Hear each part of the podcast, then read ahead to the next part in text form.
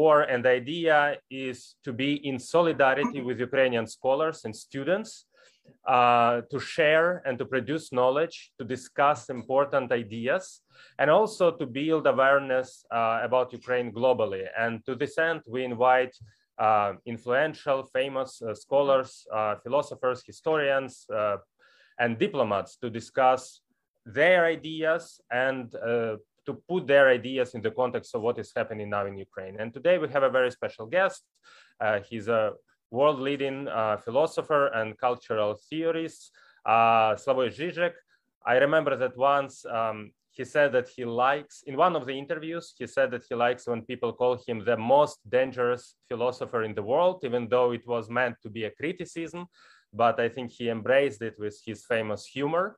And today, uh, Slavoj Žižek will give a lecture uh, for about 60 minutes about what is freedom today. And we also have Jennifer Murtazashvili, Jennifer Murtazashvili from Pittsburgh University. She is the director of Center for Governance and Markets. She has uh, lived and she studied Afghanistan and Ukraine a lot, and she partners with Kiev School of Economics on many projects. Uh, she's also Brick, like myself. Um, so we, we are not related, but we are soulmates. And uh, thank you very much to all of you, for, you know, to spend this uh, 90 or maybe more minutes with us. I will mention one more uh, idea. Please check the comment sections because from time to time, we will uh, ask for your feedback. I will send you poll whether you agree or disagree with some ideas that we are discussing, and maybe this can help us to navigate the discussion after the lecture. With this, I will remain silent. Um, Slo uh, Slavoj, please, the, the time is yours. Thank you very much. I will begin with what will sound as the usual rhetoric, but this time I mean it seriously. It's an honor for me to be here because I think that places like EFA shouldn't be treated just in this patronizing way from my comfortable home. I say, oh, you're suffering, I should help you, and so on. I have a mistrust of these big universities where they think they are the center of the world, big American, European universities, but you meet very stupid people today. My worst experiences are at Princeton, Yale, and so on. So let me begin. In an old Soviet joke, a new arrival to Gulag, condemned to 10 years, is asked by other prisoners, what were you given 10 years for? The new arrival answers, for nothing. I'm guilty of nothing. I shout back at him, don't lie to us. Everybody knows here that for nothing, you get three years, not 10. There is, I think, a profound wisdom in this joke. In every social community, there is no neutral nothing. Every nothing has a price determined by those in power, which means that we are all, in some sense, a priori guilty, and that you have to work hard to get rid of this guilt and being given nothing. Why? Because we are free, but this freedom is necessarily ambiguous. I want to develop this ambiguity, which is not just linked to totalitarian regimes or whatever, but it's general, I think, we, I don't know how it works in your language. In Slovene, we also can do it. Namely, what in English they have is two terms for freedom, freedom and liberty. I think they can be interpreted as the distinction between what Hegel, the abstract freedom and concrete freedom. abstract freedom is the ability to do what you want independently of social rules and customs. You can even violate these rules and so on. Of course, exemplarily in a revolt, war, revolutionary situation. Concrete freedom is the freedom sustained by a set of rules and customs. My freedom is only actual as freedom within certain social spaces regulated by rules and prohibitions. I can walk freely along a busy street because I can be reasonably sure that others on the street will behave in a civilized way towards me.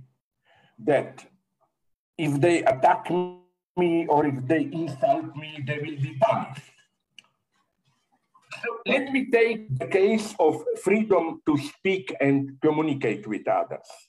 I can only exert this freedom if I obey the commonly established rules of language, with all their ambiguities and inclusive of the unwritten rules, messages between the lines. And to, this may be a particular unimportant point, but I think it is crucial even to understand this politics, Putin is acting, how Russians are acting. Namely, I want now to refer to your everyday experience even. We all know that if you live in a community where you speak certain language, which is regulated by certain explicit rules, what you can do, what you cannot do, it's never as simple as that. Every community doesn't simply obey rules. You have deeper rules which tells you which rules not only you can violate a little bit, but which rules you are even expected to violate. Especially since you are in war now, in the army life, Many things are prohibited, but de facto you're expected to violate these rules. On the other hand, even more interesting for me, there are things that you are allowed to do, even solicited, but you are not expected to do them. For example, I don't know if in your country you have the same custom. Let's say that I, Timothy, to uh, a restaurant. Let's say that maybe I'm not even sure. I have more money than you. I invite you. So it's clear that I will pay. But in my country, when the bill arrives, you have to pretend for some time, no, no, I will contribute, let's share the money and so on it's a pure formality because you are expected to say, okay, then you pay after, I don't know, 20 seconds. But this rule has to be obeyed. So what interests me immensely are prohibit along these lines are prohibitions which are themselves prohibited in the sense that you must obey them, but you are prohibited to state even the prohibition publicly. My popular example from Stalinism. In Soviet Union, there was not only prohibited to criticize publicly Stalin, of course, it was also prohibited to publicly say that it is prohibited to criticize Stalin.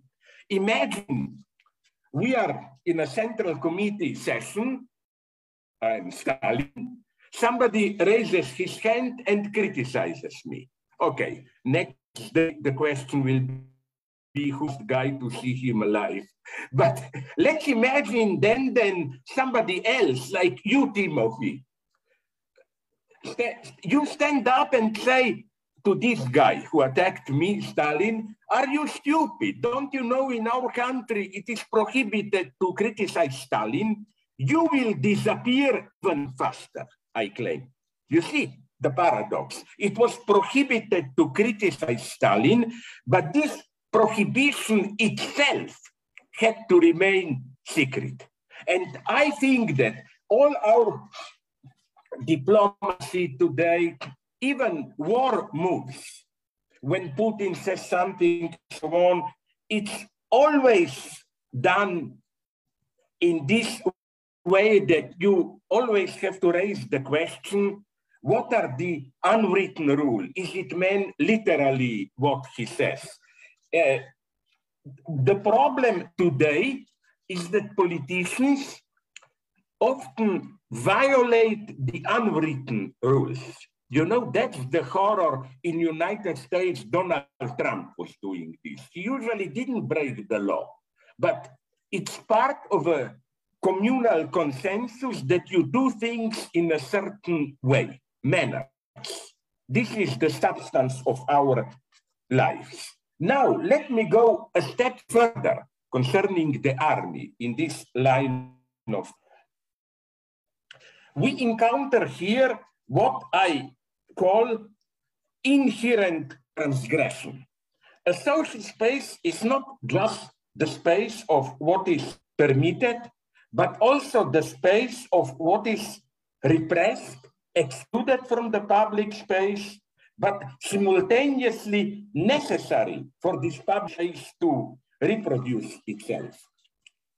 Let me ask, give you an example, a naive uh, question.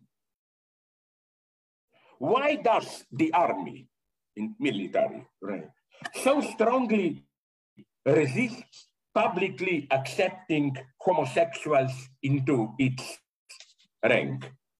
There is only one consistent answer, I think. Not because homosexuality poses a threat to the alleged patriarchal, phallic, or what, libidinal economy of the army. On the contrary, because the army community itself relies on disavowed, repressed homosexuality as the key component of the soldiers' male bonding. I experienced this when, uh, 45 years ago, I was serving in the infamous Yugoslav People's Army strike me immediately. On the one hand, the army life was homophobic to the extreme. If somebody was discovered to be gay, he was beaten, humiliated by other soldiers before, after a week or so, being dismissed from the army. But at the same time, everyday army life was full of atmosphere of homosexual innuendos. Like I remember in my unit, when in the morning you met your another soldier, your friend, you never simply said hello, good morning. In my unit, the expression to be used was in Serbo-Croat, puši kurac, which means smoke my prick. And uh, this formula was so standardized, we even didn't pronounce it with a small obscene smile. It was just a pure act of politeness. So the point not to be missed here is that this fragile coexistence of extreme violent homophobia with publicly disavowed homosexuality bears witness to the fact that in a military community, only by censoring its own libidinal foundation, censoring, not eliminating it. so again, our space of concrete freedom is sustained by such ambiguous rules. My first point. My second point, the contours of freedom are, of course, historically variable. Uh, the predominant notion of freedom is always historically specific. To simplify to the utmost, in traditional societies, freedom does not refer to equality. Freedom means that each person should be free to play its specific role in the hierarchic order. In modern societies, freedom is linked to abstract legal equality and personal liberty. A poor worker and a rich employer of him are equally free. In 20th century, freedom was more and more linked to social circumstances which enable you to actualize it, freedom, minimal welfare, free education, and so on. Today, the accent is on the freedom of choice, which I think implies that we ignore how the very frame of choices is imposed on individuals. There are always choices which are de facto privileged. And I think true freedom begins when you are allowed to question what is meant by freedom, not just fitting into freedom which is given to you. What this means is that at this very moment, when we are supporting Ukraine in its for freedom, we should be attentive to what this freedom is or will be. As an opera lover, I remember the finale of the Act One of Mozart's Don Giovanni, which begins with Don Giovanni's powerful appeal to all present Viva la libertà, long live freedom. Repeated forcefully by all. The music gets stuck at this point of full engagement.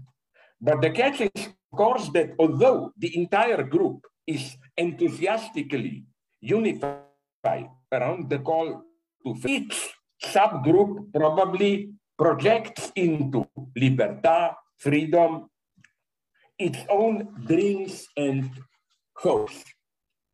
And that's for me the problem. Imagine a situation of political unity where all sides are united under the sign of freedom. But every particular group projects a different meaning into universality. Freedom for some means anarchic freedom outside the state law. For others, freedom of property. For others, yet, social conditions which allow individuals to realize their potentials and so on and so on. So this is my question. Now in Ukraine, you are in that Don Giovanni stage. You have an extraordinary unity. You are all crying like Don Giovanni, viva la libertà. But if, or more hopefully, when will succeed in your struggle, you will face the truth. Which freedom should you finally enjoy? Should you just try to catch up with Western liberal democracy?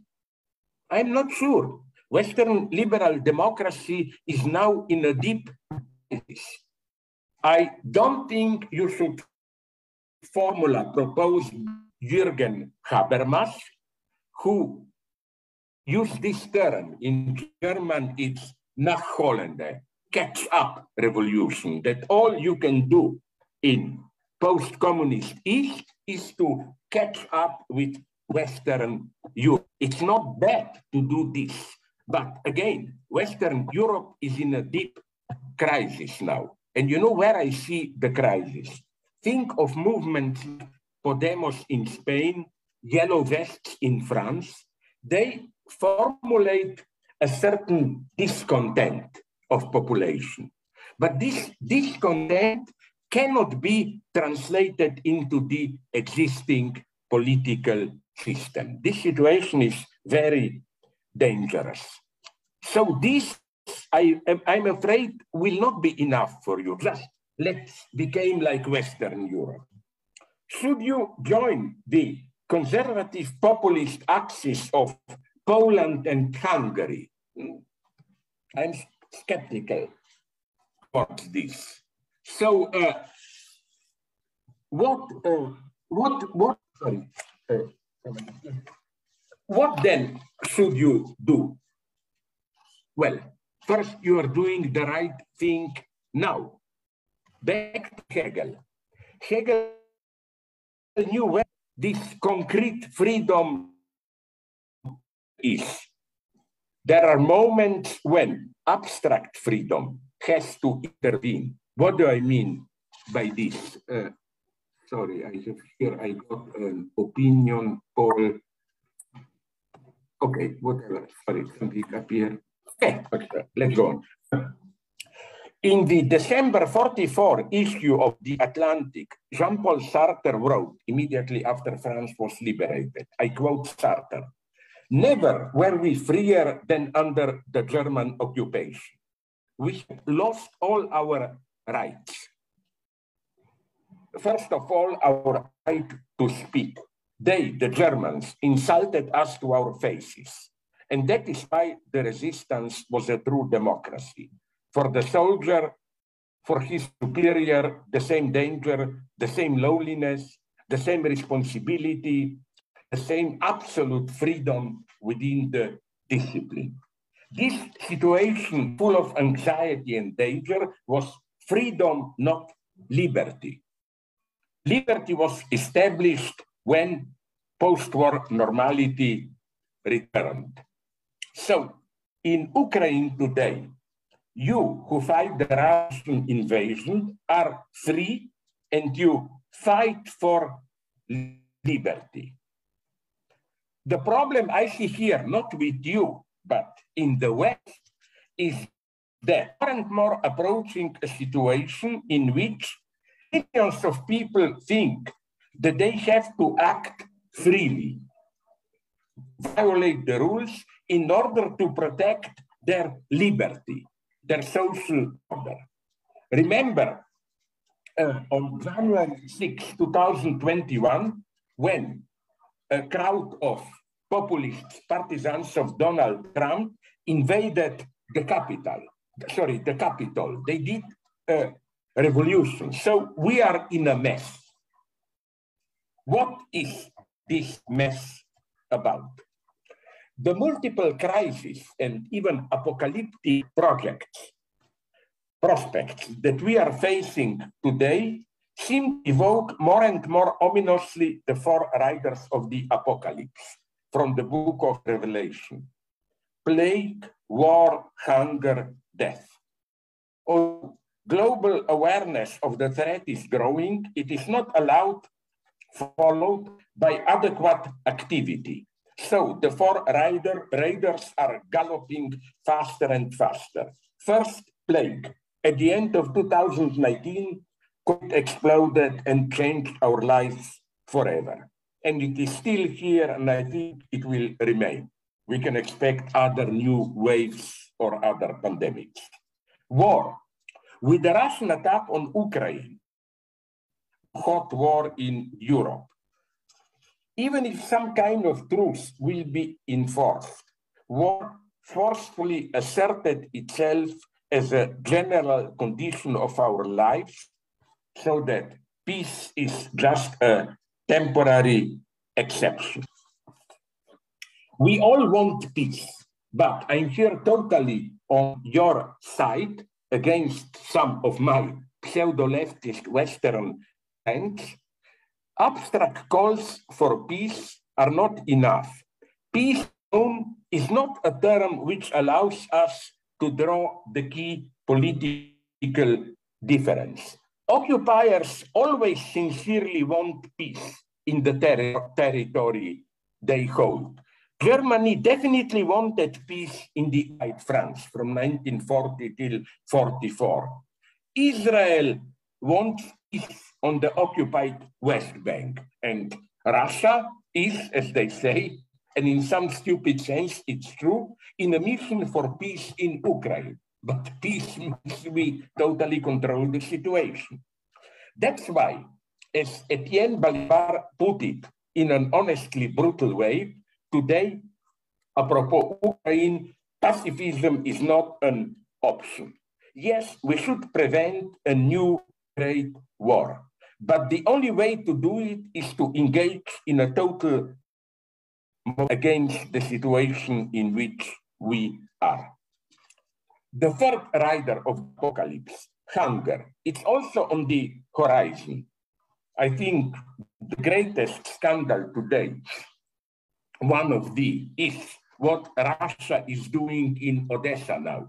You have millions of tons of grain in the third world uh, third world people begin to starve and it's, it means hunger. Even more because of global warming, warming. Are we ready for mass migrations? There will be, I think, riots and so on. We are approaching very dangerous state. My last fourth right, the apocalypse, death. I don't mean here death in general. One has to say about death is was said in my my uh, my favorite Polish graffiti from 40 years ago. It's the definition of life that I know. Life is a disease transmitted by sex, which always ends with death. But what I mean with death as a fourth rider is something much more radical. I've written about it.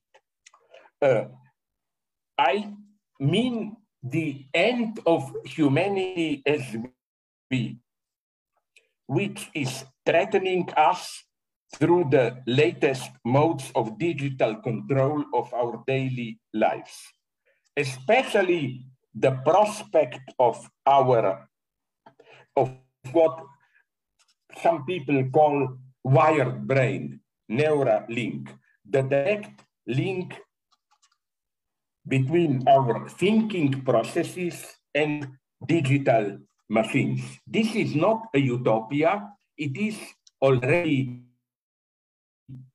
up to some level happening. And can you even imagine how this will change our lives. Even my thoughts will no longer be mine. And friends from China, who are now even afraid to email me, censor, are giving me so many data about this. How in some Chinese elementary schools, uh, uh, pupils only have to wear just a tiny ring around their head, which measures the brain activity, not thoughts, but the idea is that it shows on the teacher's computer if you are not actively following the class. That's the future. So what will happen? Will we still be human? In what sense will we be free? Isn't our basic freedom the freedom of thought in the simple sense that I may not mean you personally, Timothy, but I appear to be friendly to you, but who knows what do I think in my head? You know, that's if, if I am deprived of this, in a way, I'm deprived of a very distance between what goes in in myself and outside world. In a way, I'm no longer human. So are we doomed? Do I have only bad news? No, because at the same time, we are free. Free in a radical sense of being able to change not only the future, but even our past. What do I mean by this? Let me begin with a quote from the great conservative poet T.S. Eliot. Quote, what happens when a new work of art is created is something that happens simultaneously to all the works of art which preceded it. The past should be altered by the present as much as the present is directed by the past. End of quote. What do I mean by this? Let's take the example of Shakespeare. a great staging of Hamlet Day is not just a new interpretation of the play. It, in a way, fills the empty spaces, the in Shakespeare itself. Shakespeare didn't know fully what he is saying. The play is full of inconsistencies. So that's my idea. I don't have time to go into it now. I like a kind of the idea of a kind of unfinished ontology. The world is not fully here. So with every progress forwards, the meaning, not the fact. When you kill many people, it's a fact. But the meaning of the past changes. Uh, this is where ideology enters. And this is, of course, where you, Ukraine, enter. I will tell you how. I remember how many of you know this? I know a wonderful detail from the history of Darwinism.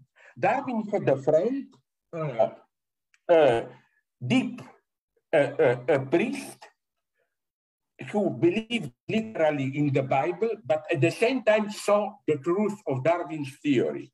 So he had a problem how to reconcile the proofs of the evolutionary theory, fossils, and so on, which shows how life on Earth slowly developed in millions of years, and the Bible, which taken literally tells that the world was created about 4,000 years BC, before Christ. So if the world was created 4,000 years ago, how can we explain the fossils? Ah, the guy, the priest, I forgot his name, gave a wonderful answer. When God created the world, he directly created fossils as such. So that, you know, the way you create a movie set, a false background. He gave us a false opening. God created traces of an imagined past. This Christian solution, of course, is not true as a scientific theory, but it provides an adequate theory of ideology. Every ideology, in some sense, creates fossils. It does not create, it creates an imagined past which fits the present. And are we aware, these are details, how many of the things we identify today as our past were created in this retroactive way? For example, uh, my Scottish friend told me that this, how to call them, kilt, the skirts were by men. They were invented in Scottish national revival early 19th century. Or, you know, the Vikings wearing uh, uh, horns, or how to put it in their here on the head. This was invented, this was even invented through opera stagings around 1820. We are always reinventing our past. Why am I losing time by this? Because politics works in the same time. With all the criticism of Chinese communism, I like how in 1953 in uh, Geneva during the negotiations to end Korean War, a French journalist asked Zhou Enlai, Chinese prime minister who was there, what does he think about the French Revolution? Zhou Enlai replied, it is still too early to tell. In a way, he was right. When in Eastern Europe in 1990s, so-called people's democracies, communism, disintegrated, the struggle for the historical place of the French Revolution exploded again. Conservatives claimed that with the fall of communism, 1989, the entire era, which began exactly 200 years ago in 1789, came at the end, the epoch of revolution Is it true or not? It depends on what will happen. So again, in every historical conjecture, present is not only present, it also encompasses a perspective on the past permanent to this present. After the disintegration of the Soviet Union in 1991, the October Revolution is no longer it's no longer perceived as the beginning of a new progressive epoch, but the beginning of a catastrophic misdirection of history, which reached its end in 1991. So why am I telling you this?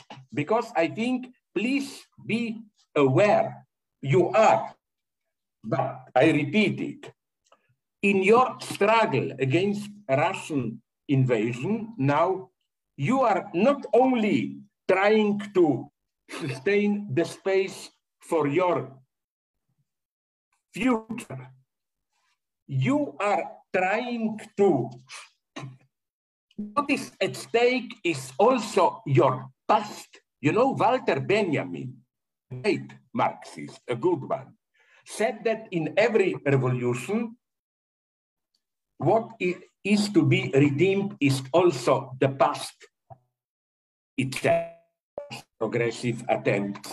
In the same sense, you are now trying to redeem your past. If you lose, your past will be rewritten by the winners and you will be evoked with some sympathy maybe, but ah, you know, that have disappeared nation which tried to, you are fighting for your past. Of course, now let's go on, more and more complex. Think, uh, don't be too bored, things will get more different, more uh, interesting now. But this change of the past, of course, happens only at the level of symbolic space. Brutal reality cannot be changed. But this opens another paradoxical position. What about necessity or fate, which can realize itself only through being known? That's our danger today. What do I mean is, I'm sorry this is known to some of you, uh, my favorite, this paradoxical story, it's uh, an ancient Arab story about the appointment in Samarra. It was retold by William Somerset Maugham and many others writers. Here is the story. I'm sorry if you know it. On an errand in the busy market of Baghdad, meet death there. Terrified by seeing death, he runs home to his master and asks him to give him a horse so that he can ride all the day and reach uh, quickly Samarra, another city in the north of Iraq, where death will not fight him. The good master not only gives the servant a horse, but goes himself to the market after for death, finds death, and shouts at death. Why did you scare my faithful servant? Death replies, but I didn't want to scare your servant. I was just surprised about what was he doing here in Baghdad when I have an appointment in Samarra with him tomorrow. So the message of this story is a beautiful one. It's not that mens demise is impossible to avoid, that trying to twist free of it will only tighten the grip of death, but rather the exact opposite. What if you knowing about your fate and trying to avoid it is how what you think your fate realizes itself. Should I even know it? The best known example, Oedipus. You know how it all begins. Parents of Oedipus are told your son will marry his mother, kill his father. So to get rid of this, they sent him away. And then, then this is how it happens. Oedipus wanders around, kills a man not knowing it's his father, and so on, uh, and so on. The paradox is that if the parents of Oedipus were to say, okay, if it happens, it happens. Who cares about prophecy? Nothing would happen. There would be there would be no Oedipus, uh, no Oedipus uh, uh, complex, and so on and so on. Here again, you in Ukraine were doing the right thing. Now I'll say, what has this to do with Ukraine? I don't know how it is with you, but even among leftist liberals in the West, it was popular to say, yes, it's nice, you try to resist, but basically, look, all of it, you don't have a chance. You are lost. And no, you said, okay, maybe this is our fate, but we behave as if we don't know our fate. We fight. I will return to this later. Uh, but I think that we are caught in this paradox today. That how we know what is awaiting us. Media are telling us all the time ecological crisis, global warming, viruses. But precisely through knowing it and not reacting seriously to it, the fate actualizes itself. This is why, permit me to quote my good friend Adrian Johnston and how he characterized today's geopolitical situation. A long quote. He wrote, Today we are in a situation in which the world's societies and humanity as a whole are facing multiple acute crises, global pandemic, environmental disasters, massive inequality, poverty, wars, and so on, yet seem unable to take measures necessary to resolve the crisis.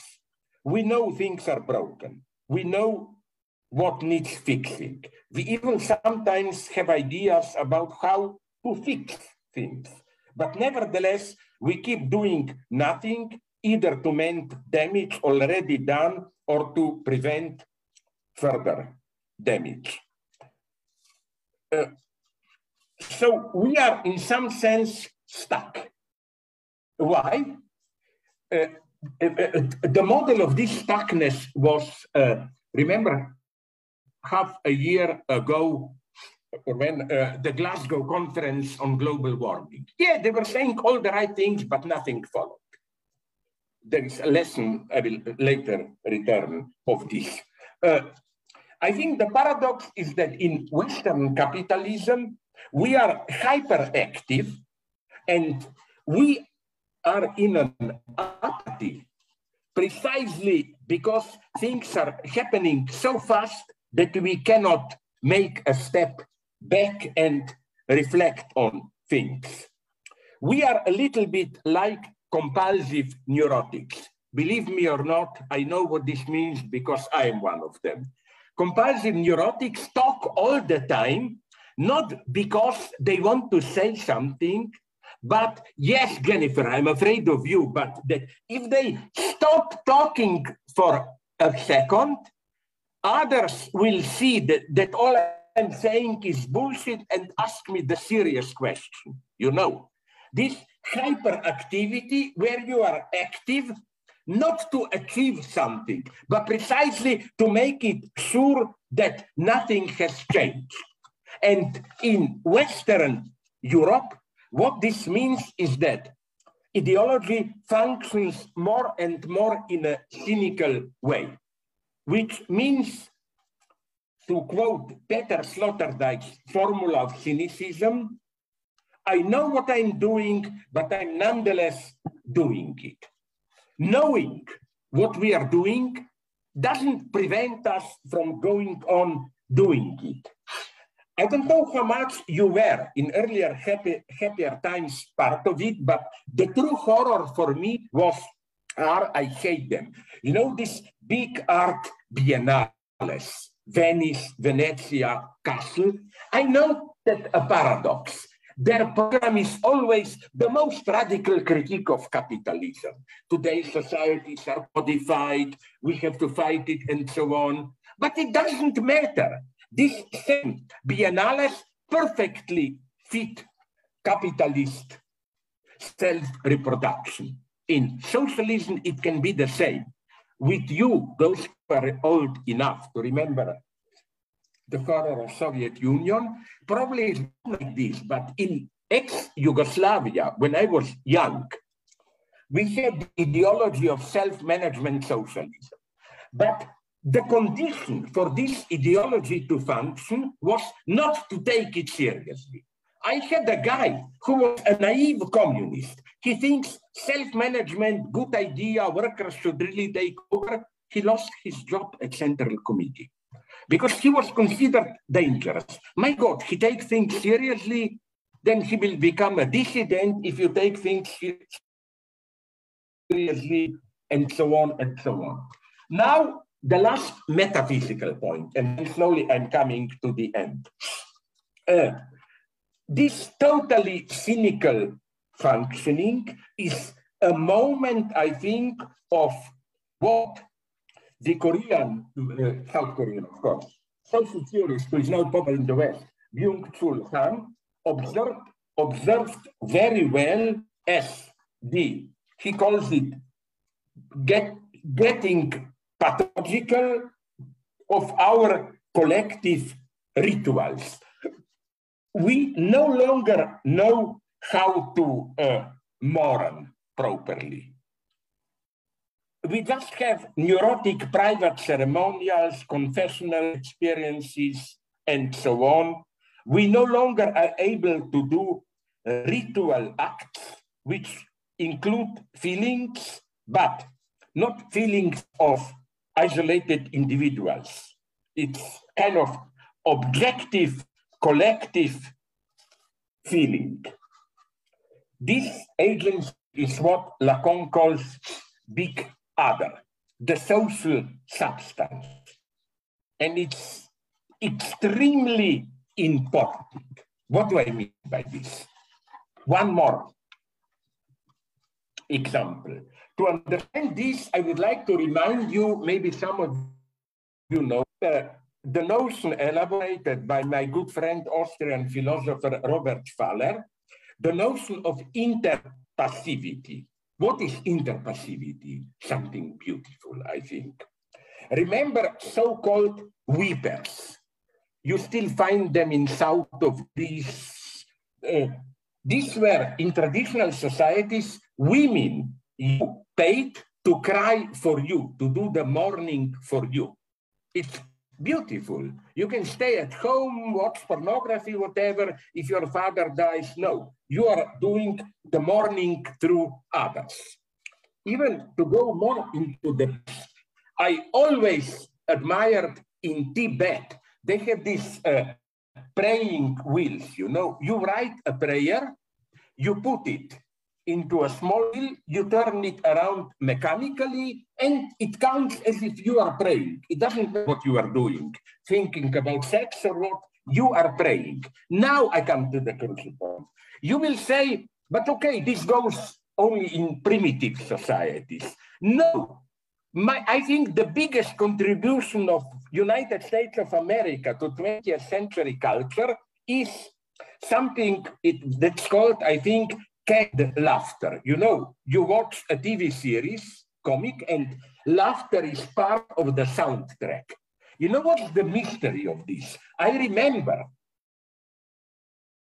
when I was uh, doing this, uh, uh, I returned to home that tired. I look at the TV screen and I was too tired to laugh, but the TV screen laughed for me, and I felt relaxed as if I have laughed. This is something wonderful. The, uh, that's why interpassivity. The other is not acting for you. The other is even taking over the passive experience for you. Uh, and I think that we are again less and less able to have this proper rituals where the big other is involved. And, uh, and that's, I think, a very dangerous thing. Uh, did you see, it was well before the war, I hope it was shown there. The movie, it's not a great movie, but somehow it was interesting, Don't Look Up, where Meryl Streep plays the president. There, you have the, a strange figure of the other who doesn't know for me. They all know catastrophe is real. Some comet is approaching the end of life, but they go on as if they don't know it, although they personally know it. This is more and more our, our situation. So now, really, to conclude very fast, uh, uh, uh, this big other is slowly disintegrating. Let me give you another tragic example of big other. It happened to uh, to a girlfriend of a friend of of a friend of mine.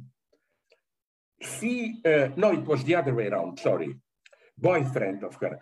She wanted to become a woman, and she went through all the painful surgery procedures, and uh, all her friends and supported her. Everything seemed okay. Then on a certain day, she got from municipal city authorities a note saying you are now officially a man. She killed herself instantly. You know, it's like it was as long as it was her private thing, it was okay. The moment it became registered social authority, it was over. Uh, okay, I don't want to go over time because I wanted here to speak briefly about Elon Musk, who to you did good things, but what, uh, uh, uh, uh but, uh, but the way he wants to privatize Twitter is very dangerous. I just want to end up with a just end up with a little in a little bit more optimist way. I think that all is not so dark precisely because in situations that you are now, when in a way freedom, free choice and necessity overlap, this is the true freedom, much more than the freedom of choice. Let me mention the biggest, mention the biggest example, love. If there is a free choice, it is that of a love object. You cannot order somebody to fall in love. But once you are in love, you experience love as your fate. You don't have a choice. And I wonder if you would agree. My idea is that you never fall in love in the present all of a sudden you discover you already are in love. That's why you also never know the reason why you fall in, why you fall in love. The moment you can say, okay, this lady or man has nice legs, nice, eye, uh, nice legs, nice eyes, other talks nicely, and so on, and you make a choice, it's not love. So uh, love is a wonderful example of how uh, it's a free choice, but free choice which is at the same time deep, the deepest necessity. And my point, your struggle is now the same one. Of course, in some formal sense, you have the choice. I will fight or not. But admit something, it's not the same choice as when you go to a sweet store, should I get a, shall I get a strawberry cake or a chocolate cake? It's a choice where if you choose to fight, you choose it because you know that you cannot do it otherwise. You know, it's this radical choice where you realize, but I wouldn't be able to live with myself with not doing it. I think that today, just the conclusion now, this is what all we in Europe should learn from you. It's not just this superficial freedom of choices. Choice is not just that you click like it, not like it. The deepest choices are doing freely what you have to do. So what can we in Europe learn from you? During the first weeks of the war, we in Europe feared that Ukraine will be quickly crushed. But now we have to admit that our real exactly the opposite one. The Ukraine will not be crushed, that the war will just go on and on. And I'm here very critical. I spoke with many people who said, oh, the tragic fate, uh, Ukraine will not be able to resist and so on. Uh, but uh, secretly, this was, I wouldn't say directly their desire, but that expectation, wouldn't it be nice? You are crushed, you are no longer there, and then we can, of course, go through all the hypocrisy of mourning. You know, we would write wonderful books, what or texts, what, what, how tragic was your fate, and so on. But it will be over after a couple of years. We would make new peace with Russia or whatever. And you, I mean this as extreme love, although I, uh, it will sound vulgar, you screwed it up for us. You simply resisted where secretly you were not expected to resist. That's the, that was the hypocrisy of the West. What should have been good news, a smaller nation unexpectedly resisting brutal invasion, is now something that we don't know what to do with it. And here I'm ashamed of some leftist colleagues of who play pacifism and warn against, like Jürgen Habermas did, about Ukraine morally blackmailing Europe, about the danger of returning to heroic military spirit. I think that the lesson of the war is that this golden era of Europe, where we could afford pacifism because we were under nuclear umbrella by the United States, it's over. And uh, pacifism means just more and more compromises. I'm especially horrified by the insight proposed by some of my leftist friends.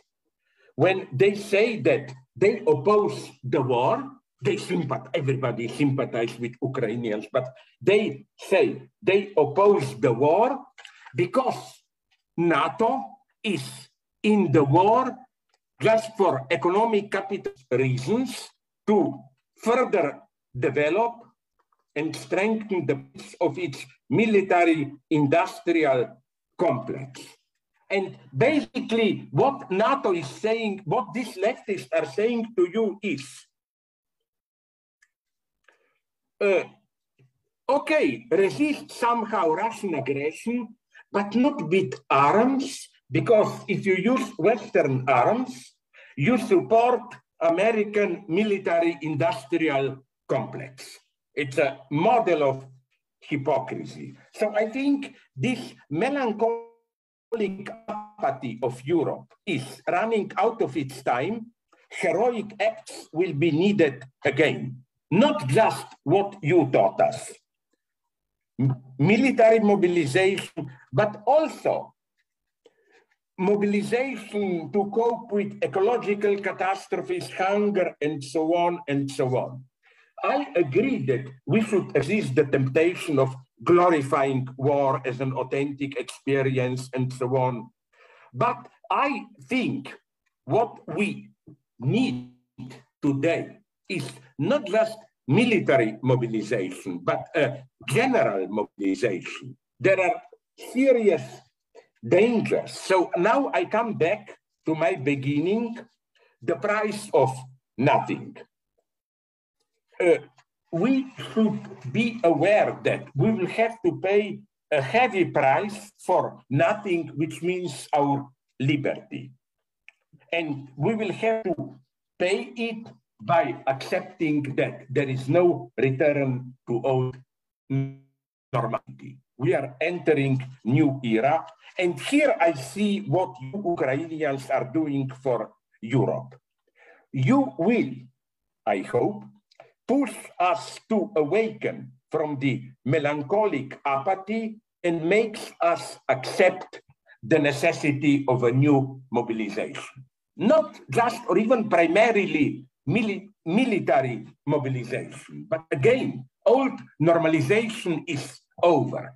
We have again fight for our liberty to redefine our liberty. So we should totally drop this idea that you are some kind of unfortunate exception. Let's just impose some peace, not pushing Putin too far. No, I think in a way, although I don't always agree with him, but here your Zelensky, sorry, uh, uh, uh, yes, Zelensky was right when he said that uh, you are fighting for Europe, not in this cheap sense, just defending Europe, but uh, in your fate, the fate of Europe will be decided. And I don't mean just this cheap uh, beating Russia and so on. It's that Europe has to be awakened from its melancholic apathy, where we are not really to act.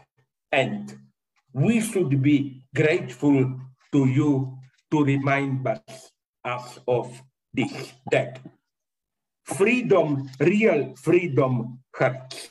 Real freedom is not, I go to a, again, a candy store, strawberry cake or other. Freedom means accept the necessity to do something to maintain your freedom. That's the lesson you are giving to Europe. And that's what I'm afraid many in Europe don't want to hear. Thank you very much. Okay, thank you so much. Uh, a lot of questions. Uh, before we get to all of the questions, there's so many of them from our colleagues in Ukraine. I wanted to ask you about this point you made about love. Yeah. And if you could relate this at the end, you you related this concept, this idea you have of love, and this idea of love as freedom, if I understood this correctly, to Ukraine. Because you are, I think, in the same situation. I defined love very formally as freedom in necessity. You are not free in love. Love can be vulgar, but in a loving way. Love is a catastrophe. Imagine you are a free man and woman. You an evening, you drink with friends, you go to a movie, maybe a one night stand here and there, and then you fall passionately in love. All your life is ruined, you know. That's why I like Western love, not Oriental love. Oriental love is this stupid Buddha smile. You know, oh, I love all of you. No, love is exclusive. I love you, and I don't care if what happens to the world. So, in some sense, love is characterized by this that you experience as the highest freedom doing what you cannot not do it. And isn't this what your fight is about? It's not a simple choice. Like, let's say I'm a vulgar, there are many, an example, Ukrainian who says, okay, I had a relatively good life here, let's see, it is worth or not? Should I rather go out? Let's measure the profit, the losses. No, you fight because it's not simply because you have to do it. I would rather say because you cannot not do it. That's the ethical stance. In this sense only, in this sense only, and this, this is why, incidentally, I'm almost, although I'm still radical leftist. A conservative today, in the sense that uh, uh, uh, conservative in the sense that I think that uh, I think that uh, how there is something very beautiful. My French friend Alain Badiou uh, invented in the expression, do you have a language? We don't have it, but in French they have it, in English they have it. We use the verb to fall in love, to fall. It's very important, which means you don't plan it. You fall into it and you don't know even why. All of, and in this sense, love is like authentic religion. In authentic religion, Kierkegaard, my favorite theologist, said in a beautiful way that it's an obscenity to say, I compare different religions. Oh, arguments for Christianity sounded best to me, so I decided to be Christian. No. You can understand reasons for being a Christian only when you already believe in it. And with love, it's the same. You see why you fell in love, but once you are already in love, I say her smile is wonderful. Yeah, but it appears wonderful to me when I'm already in love, you know. So I think that that like in love precisely its non universal scope. No, you don't love all the world. This is what totalitarians are saying. You know, like you are too young to remember when the DDR communist regime fell apart. Erich Mielke, the horrible minister, uh, chief of secret police, came to the parliament and said, Aber ich liebe euch alle. You know, when they say, I love you all, it always means except the traitors who have to liquidate to be liquidated so that we are really all. Okay, Sorry. so now, so I, am going to have to interrupt you because we have uh, many questions, and that was my prerogative to ask it. you. Okay, so so but now the interrogation begins. So um, we have now we are end of humanism. We are at uh, uh KGB. Yes. Okay, we, we, did love. Now we're on to the the fun stuff, right? Uh, love is a catastrophe. This is the uh, this is the part you came for. So this is from Babel, Ukrainian media outlet, and they asked this following question. They want to know about your work with Russia today. They said that uh, you use the Russian media to interrogate the West with critical questions. But don't you think that RT is a bad company, not because they're Russians, but because they're propagandists who is performing specific information tasks of the Russian authorities. And they used your popularity, your reputation, and your words for their own benefit.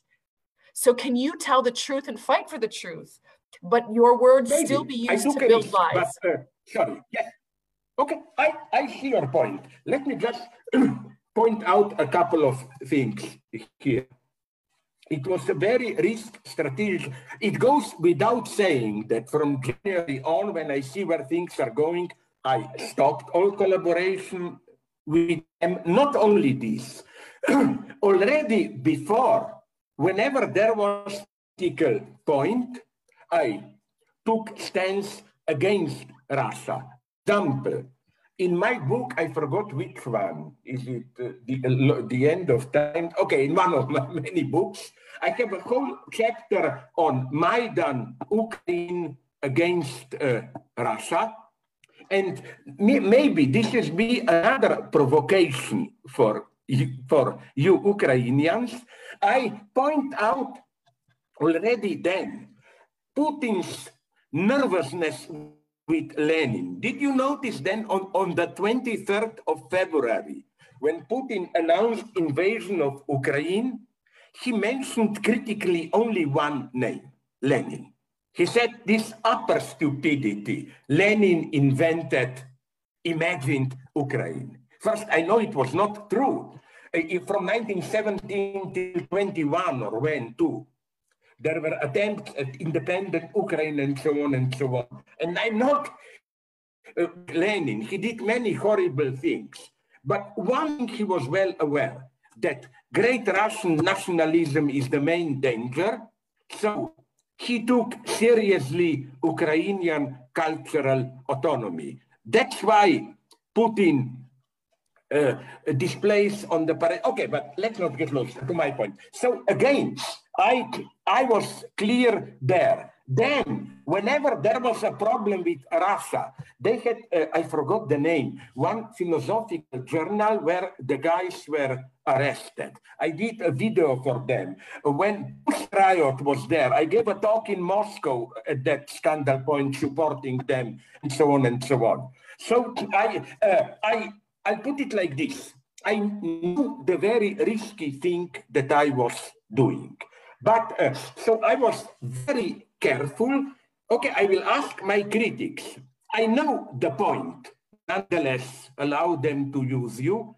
But show me, uh, there is not one sentence which I would uh, change today. In it, like I agree with all. It was risky, but listen. Let me tell you some. Now, now comes the bad part. Do you know? Don't overestimate Western liberalism. You are. It's much better, of course, than than authoritarian but this is why the limits are all the more mysterious. There are more or less the limits in the style of uh, what I mentioned in my talk as prohibited prohibitions. They say nothing is prohibited. Just try. Yeah, it was doxa. Yes, I made a video for them. I even allowed them to. I told them they proposed me to go to Russia and have a public debate with big prosecutor. He, uh, with the one uh, who was pro prosecuting them, it didn't come to so. No, things are here uh, uh, absolutely clear. My despair was this one. I myself was in the last, I would say, 10 years, gradually simply censored, excluded from the big Western media. I remember 10 years ago, every two, three months, New York Times uh, uh, uh, uh invited me to do a op-ed for them, Guardian and so on. Now I was slowly pushed out. Why? Because of my critique of political correctness uh, and so on, the whole series of things. I will not go through them. But uh, uh, uh, now, now uh, two days ago, a text, of course, very proclaimed, appeared in Guardian, but bigger US. Not Guardian UK, I'm still prohibited. And the, it's a crazy paradox, the hypocrisy of the Western left that, you know, which were media in the West that were ready to publish me. Die Welt in Germany, which is center right, and uh, Spectator in UK, which is again center right. And I'm more convinced that there are certain prohibited, certain topics which simply they don't pass in the West. You, for example, you know that for very moderate criticism of West Bank politics of Israel. I was proclaimed even point the main anti-Semitic uh, philosopher in Europe and so on. So again, don't underestimate a much more subtle censorship in the West. Yes, you can publish what you want in marginal media and so on. But I took great risks, I admit it, and now I promise you it's over. I Okay. Uh, it's absolutely over. And I, incidentally, if you're on the other side of the story, now many leftists attacked me, attack me as proto-fascist, pro-US imperialist. So then, how can you do this? Okay. Look where yeah, sorry. So speaking okay, of sorry, these attacks, sorry. speaking of these attacks, you spoke about uh, this is another question from uh, from Babel, the Ukrainian media. I know um, Chomsky and so on. Yes, Chomsky, Mearsheimer, how they've criticized the US so much and they've completely forgotten about what's happened in Russia even after 2014. And so partly because of this, the war was a surprise. The growth of military hysteria in Russia was simply missed by them. What do you think about them? How can we say that Russia's threat was underestimated? I think the two, first, I totally disagree with them here. I don't think they see the global geopolitical meaning of what Putin wants now. It's not, they say it more and more openly. It's not about Ukraine. They, okay, it is immediately, but what is, sorry, matter. What is really about this war? It's to to destroy Western European way of life. And they're uh, even getting ready here for a pact with the United States. Remember that Putin and Trump, that's why they were doing so well, have the same uh, towards united Europe. I mean, uh, Trump ideologist Steve Bannon and Putin's Dugin they always give the same message to Europe. Yes, long live France, long live Germany, just long, not united Europe.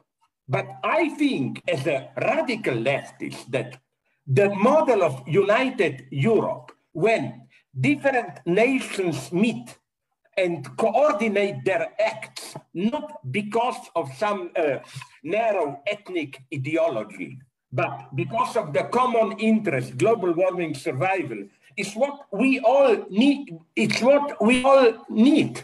And Russia is now already offering this pact to United States. One of their minor philosophers even wrote in a very arrogant interview that with some Italian medium that Europe is over. The end goal of this operation is to split Europe uh, England, maybe France are American, all other, especially Germany. We take it. Then, you know what shocks me? What shocks me is this open, openly proto-fascist and theological background.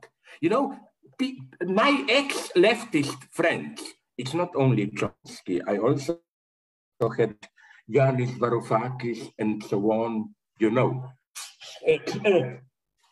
They, I think, behind their mind is one syllogism, one reasoning, which is something like this. Uh, the main enemy today is American imperialism.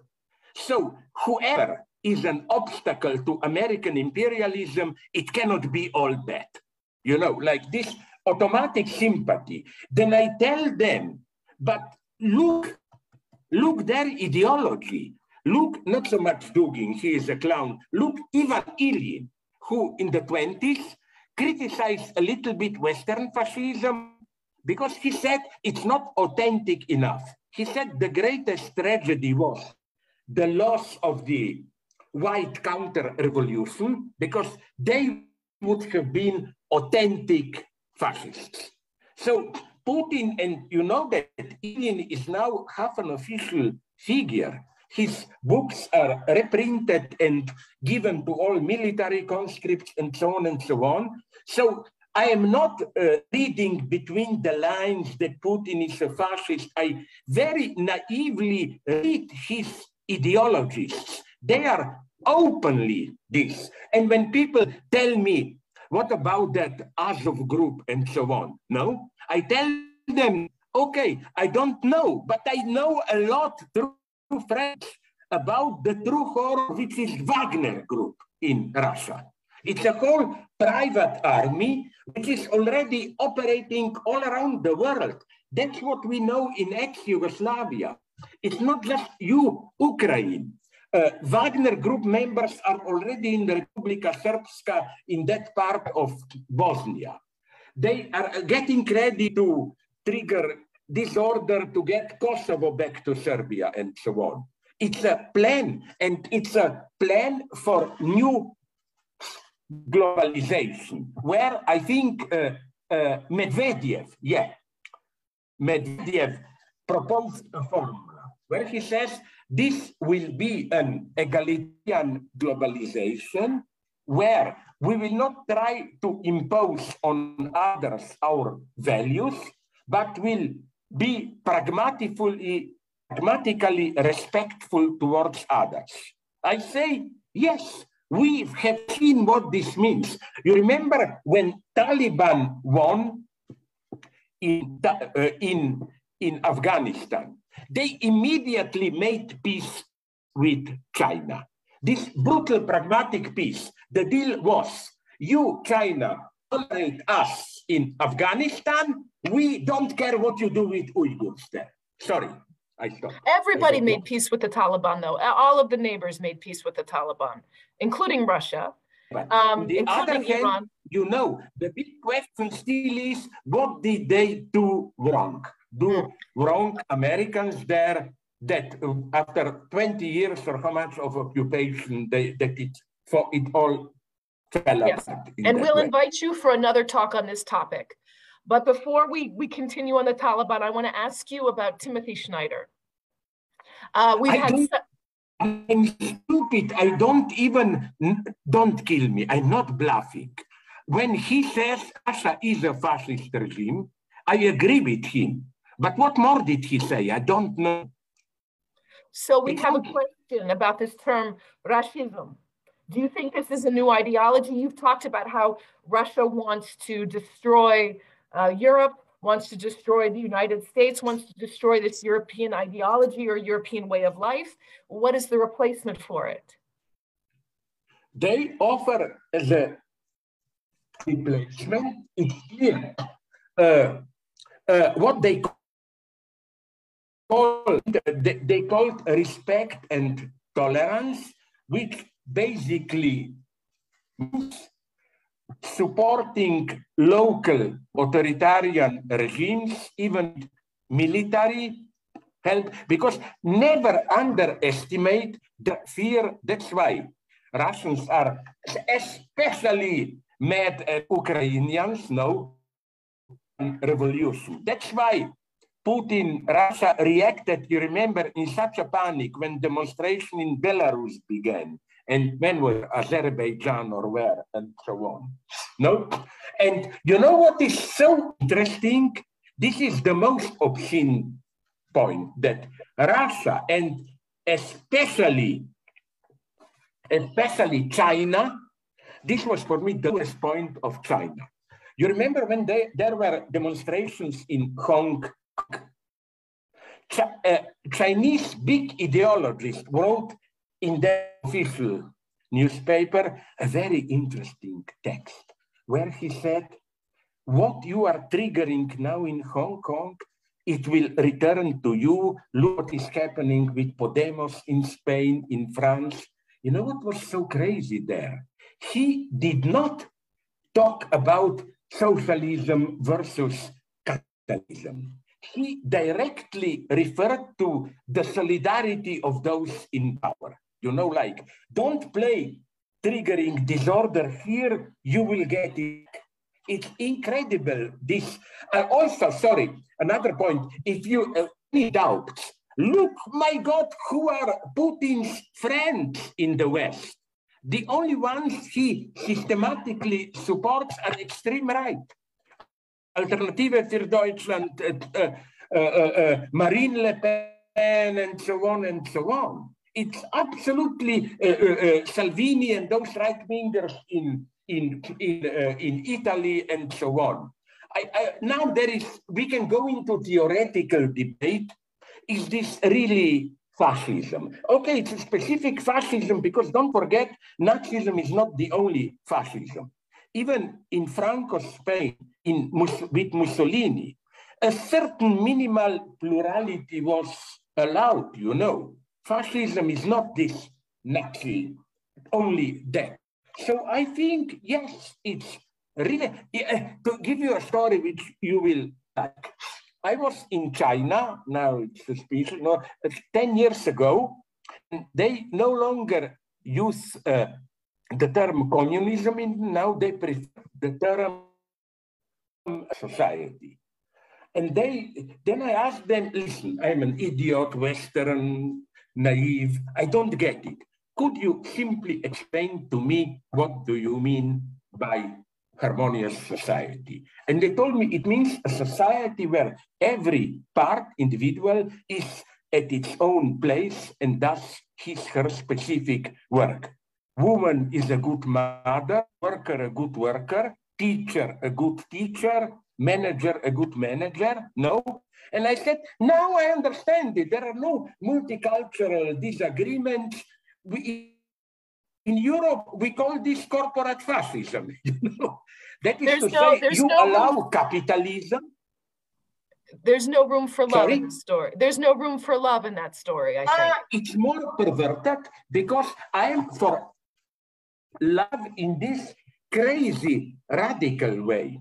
But precisely these countries affirm a certain perverted political love for the leader. So I claim where the basis of uh, the basis of politics is love for the leader, like in North Korea today. Beware, beware. That's why I don't like authentic. That's why, can I thing? It will maybe surprise you about Zelensky. Uh, you hear a lot, many of these stupid remarks, you know, uh, he was an actor, he acted president.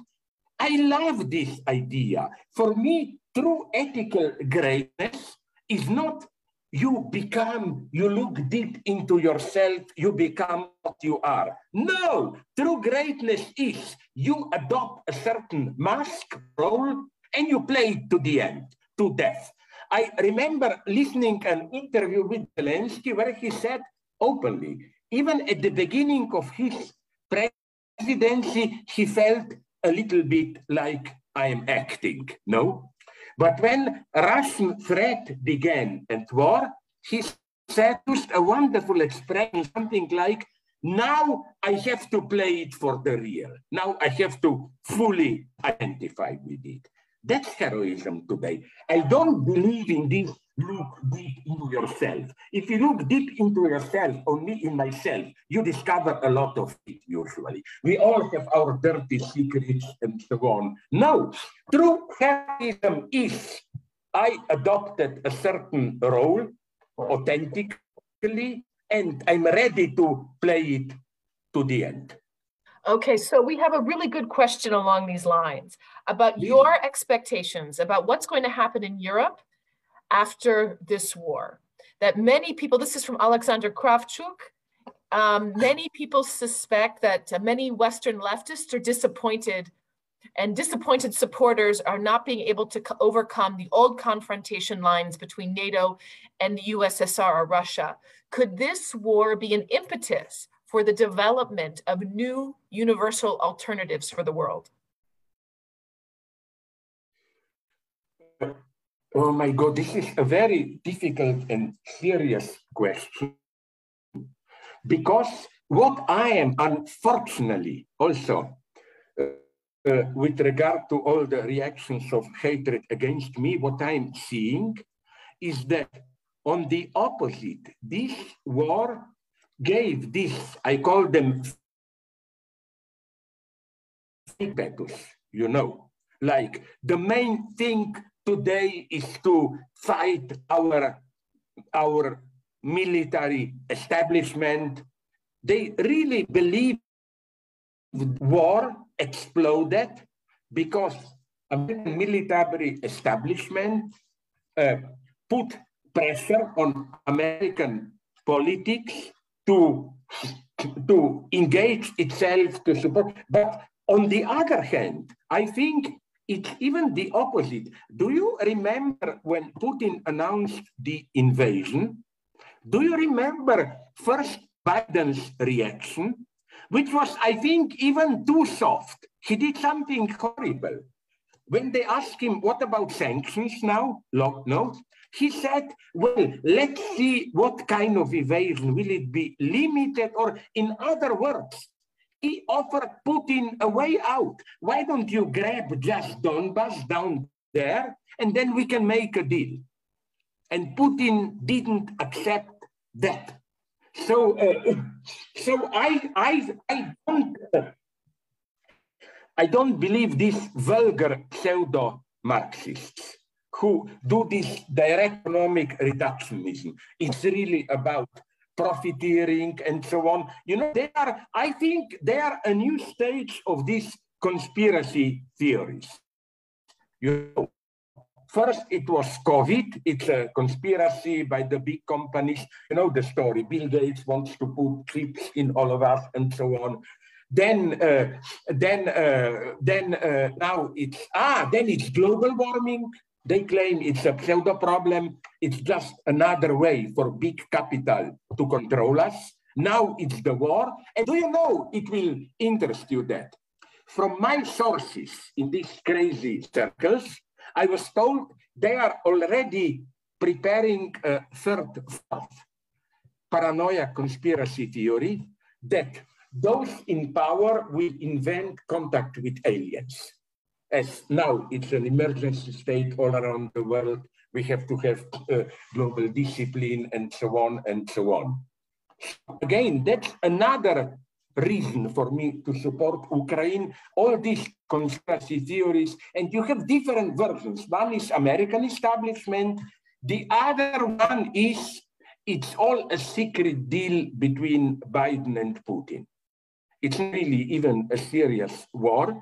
It's a deal between Biden and Putin to, to screw Europe, to destroy Europe. Incidentally, here, not that I believe in it, but there may be a tiny element of truth in the sense that there are strong circles in the United States, again, as already said, who don't like United Europe. That's why, as a leftist progressive, I think now it's the time to fully return to uh, United Europe. But what will happen? Sorry, answering the question. I simply don't know enough and I worry a lot. I think, as I wrote in my last text, that the first thing that Western Europe should do is stop this obsession with Putin, like, you know, uh, did we go too far? Did we cross the red, li- the red line or what? You know, like worrying all the time. No, first we should be aware that, my God, Putin crossed the red line. I'm ready to buy everything even. I say, say to friends who tell me, but Ukraine did some not nice things in Donbass, prohibited Russian. I said, okay, I don't know, but wait a minute. We are talking now about a superpower attacking fully another country. If this is not crossing the red line, then I don't know what this means. So I think that that first, the only way to stop Russia is to be not in the sense of dropping bomb, but to prevent global war. The West also should, should red lines. Like I agree here, is do all, even offer uh, Russians that you control the ships, but that grain has to go out of Odessa. You know also why. I warn you, that's what really worries me. Don't underestimate a warning to Ukrainians the success of Russian propaganda in Africa, Asian countries, Latin America, and there, even Serbia, and so on. And that's why this gesture would have been very wise. Going to the end, red line, the grain must go through Odessa port going out, because this would be a gesture which would also be had to be perceived as a gesture for the starving people in the third world and depicting Russians as those who are really because Russians are now playing this game. You know, they even proclaim this is an obscenity that they are decolonizing Ukraine that after Maidan was Western colonial occupation of, of Ukraine. You know, don't forget Asia, Africa.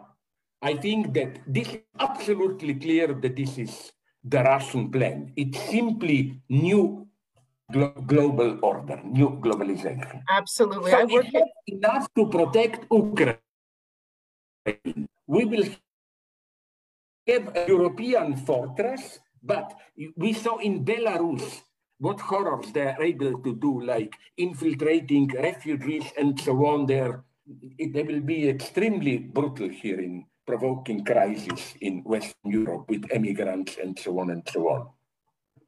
Okay, I think uh, Timothy Brick is our time up. Just now for this serious? lecture or in, in Sorry, Is he your, your husband or are you really, uh, are you really we're siblings? We're, we're siblings. Yes, somehow. Yes, well, spiritually. Yes. We're soulmates. Exactly. We're soulmates. We're soulmates. We will we will figure it out. I, I have my theories. I have my theories. We need yeah, yeah. To, to do some historical research. But anyway, thank you a lot. Thanks a lot for your time, for your you know energy and for answering all these questions. We will have some polls for the audience. So the audience, please, you can stay for a second or two and uh, answer some of these questions if you want to be engaged. But uh, you know, I, I, think I think we had a very productive and fun Can I make conversation. Just a, yeah, yeah, a very brief final statement. You know what is Absolutely. my message?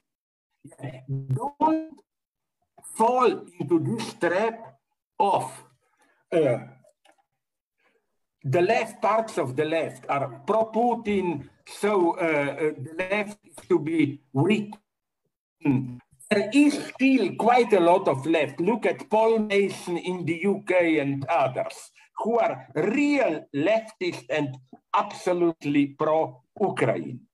So uh, don't write off the left. Remember that there is a guy here, our common enemy, who is whatever he is, my God, he is not a leftist in any sense and doesn't also claim to be a leftist.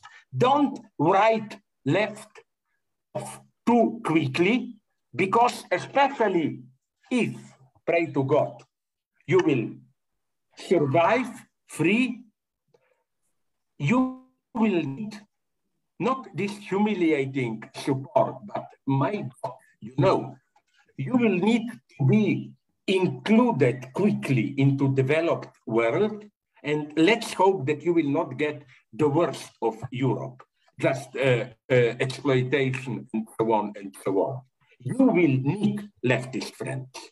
But I agree with you when you say now it's the time for the left to prove, you know, to prove that they are really for you. Because again, it's horrible how all these stories, you know, like I tell them, for example, yes, that Azov charismatic leader, but in the elections he got one 1.3 percent.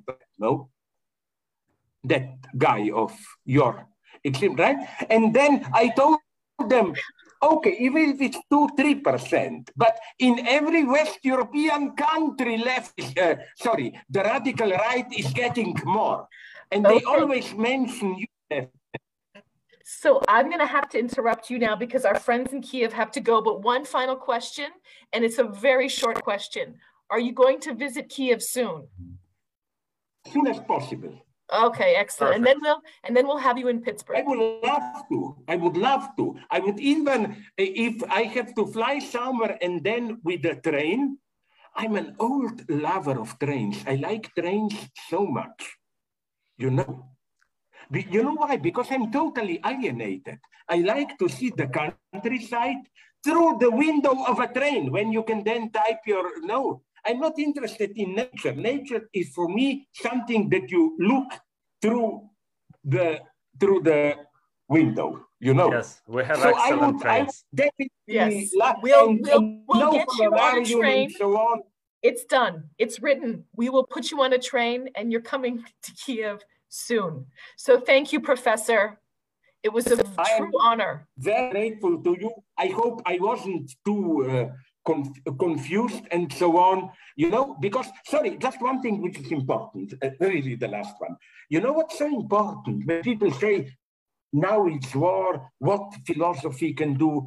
Now, but are we aware that now, apropos Ukraine, we all have to do with questions, my God, which are really philosophical questions. What is freedom today? How can we organize our freedom? Are we free? And so on.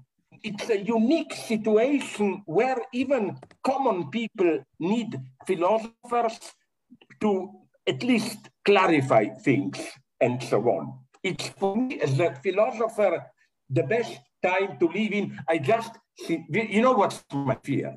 Have a sentence. My fear is I worry about this now they, they have this brutal butcher from Syria, General the Russians, no? that they will just slowly, slowly burn villages, go up, you know. I hope they will be somehow stopped or let's hope the optimist reading is that they want just to get some territory, then to start some kind of negotiations or whatever, you know. I still worry. Don't be too optimistic I don't think you have already won. You know what I mean? The danger is still there. But I love your cities. I love Lviv. I like Kharkiv, Kiev. I, I love the country. I love the country. And not there is one very sad racist prejudice that you Ukrainian having beautiful girls this is very sad. And then many people living in Slovenia, we have some refugees, automatically assume that they are potentially prostitutes. You know, many of them were offered jobs in nightclubs and so on and so on. This is not your problem. This is our problem. You know, remember that in Western Europe, it's a more refined racism, but it's also racism. It was nice, and we have emails and so on to Absolutely. be in contact. Thank you. Thank you so Absolutely. much. We will stay in touch with you. Bye bye. Thank, Thank you. you. Thank bye you, Professor. Bye. Thank you, Jen. Thank you, everyone. Bye bye.